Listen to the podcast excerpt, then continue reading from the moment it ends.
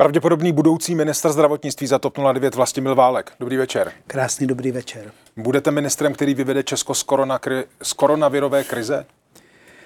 Z koronavirové krize vyvede Česko a obecně Evropu a celý svět další bezpečná mutace toho viru, ale my můžeme udělat všechno pro to, aby ta krize, pokud tomu říkáme krize, nedopadala na občany, aby kvůli tomu zbytečně lidé neumírali, aby se zbytečně nezavírali školy a to je to, co je můj úkol.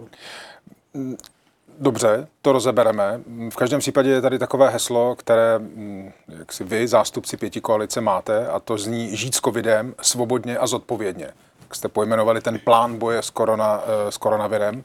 Vydrží tohle heslo i rozšíření té nové varianty Omikron?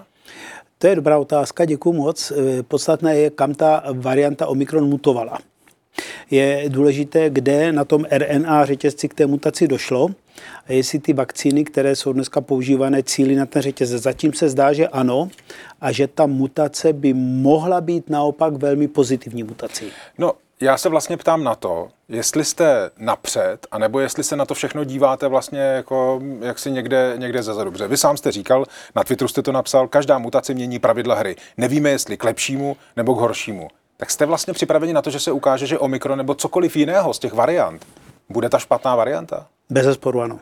Jste na to připraveni? No bez zesporu ano. A jak? Máme nastavenou, nastavený systém, systém center, kde dochází k sekvenaci, to znamená, už se nemůže stát, aby jsme včas nezachytili, kdyby se nová mutace objevila. Máme tým profesora Chlípka, dneska další účastníci. O co mluvám? To sekvenování. Jak dlouho trvalo sekvenování toho vzorku té ženy v Liberci? rychle, ale referenční... Pardon, rychle. Hodiny. Referenční laboratoř trvalo několik dní, než to potvrdila. Nezlobte se na mě, to přece netrvalo hodiny v tom Liberci. Máte k dispozici nějaké kapacity, které budou sekvenovat jako řádově rychleji? Ne, ne, ne. To není o kapacitách. To je o tom, že pro sekvenování, aby se stoprocentně mohlo říct, že je to ta konkrétní ano. mutace, vy musíte mít akreditovanou laboratoř, která jak si má certifikát, že to sekvenování dělá stoprocentně správně a takových laboratoří je v republice pár, je jich pár všude v Evropě, žádná země jich nemá moc. A to je ta příprava na tu horší variantu? No bez zesporu ano. My jsme schopni zachytit, že se objevila nová mutace. Co je to za mutaci? Ta se neobjeví asi v České republice, ani to technicky není možné. Nové mutace se objevují v zemích, kde je obrovské množství obyvatel a velmi malá proočkovanost, protože potřebují...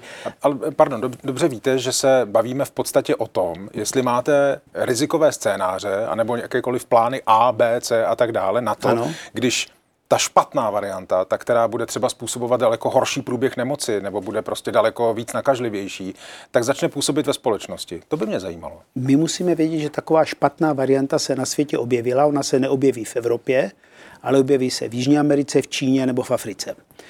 Ve chvíli, kdy se objeví, tak naše referenční laboratoře musí být připraveni na nasekvenování té varianty a to všechno je nachystané. A ten odborný tým musí nachystat e, strategii, Dneska stačí podle mě 10%, podle mě, podle expertů v týmu profesora Chlípka 10% eh, laboratoří, kteří budou dělat eh, speciální testy právě na zachycení těchto mutací, tak, aby jsme včas mohli nastavit změnu pravidel.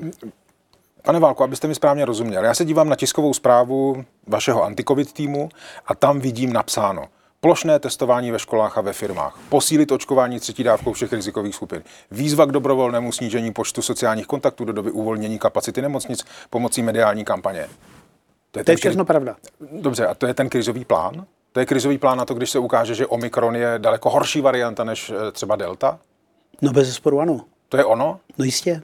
Když jsem vás poslouchali, vaše kolegy, celou předvolební kampaň, tak to vypadalo, a nejenom předvolební kampaň vlastně, od jara roku 20, tak to vypadalo, že ta ještě stále současná vláda Andreje Babiše nedělá vůbec nic správně. A že vy na to máte spoustu plánů, jakým způsobem to udělat. A teď tady čtu tiskovou zprávu a nezlobte se na mě to, co jsem vám říkal, to prostě nevypadá jako nějaké velké novinky. To je to, co dělala ta předchozí vláda. Vy těžko vymyslíte nějakou novinku, a ani by to nebylo správné. Vymýšlet novou novinku v tom, abyste virus detekoval, abyste včas nastavil opatření proti šíření viru, abyste nastavil opatření, aby se nemohli dva lidé navzájem nakazit a abyste nastavil opatření, aby ten člověk, pokud se nakazí, měl co nejlehčí průběh nemoci a aby ten člověk, pokud se nakazí, měl včas nasazenou léčbu. Těchto pět věcí platí. Dobře, takže A vlastně nezmění se už žádné k tomu, že mutace. už nejsme v předvolební kampani, Ano. takže teď vlastně, a teď se, to je otázka, vy můžete s klidem říkat, budeme dělat ty stejné věci jako vláda Andreje Babiše, tečka. Ne. Co bude tedy to, co bude ten rozdíl? Budeme je dělat správně, předvídatelně a na základě do... Tady Daniela Drtinová. Chci vám poděkovat, že posloucháte naše rozhovory. Jestli chcete slyšet celý podcast, najdete ho na webu dvtv.cz, kde nás můžete i podpořit a stát se členy DVTV Extra.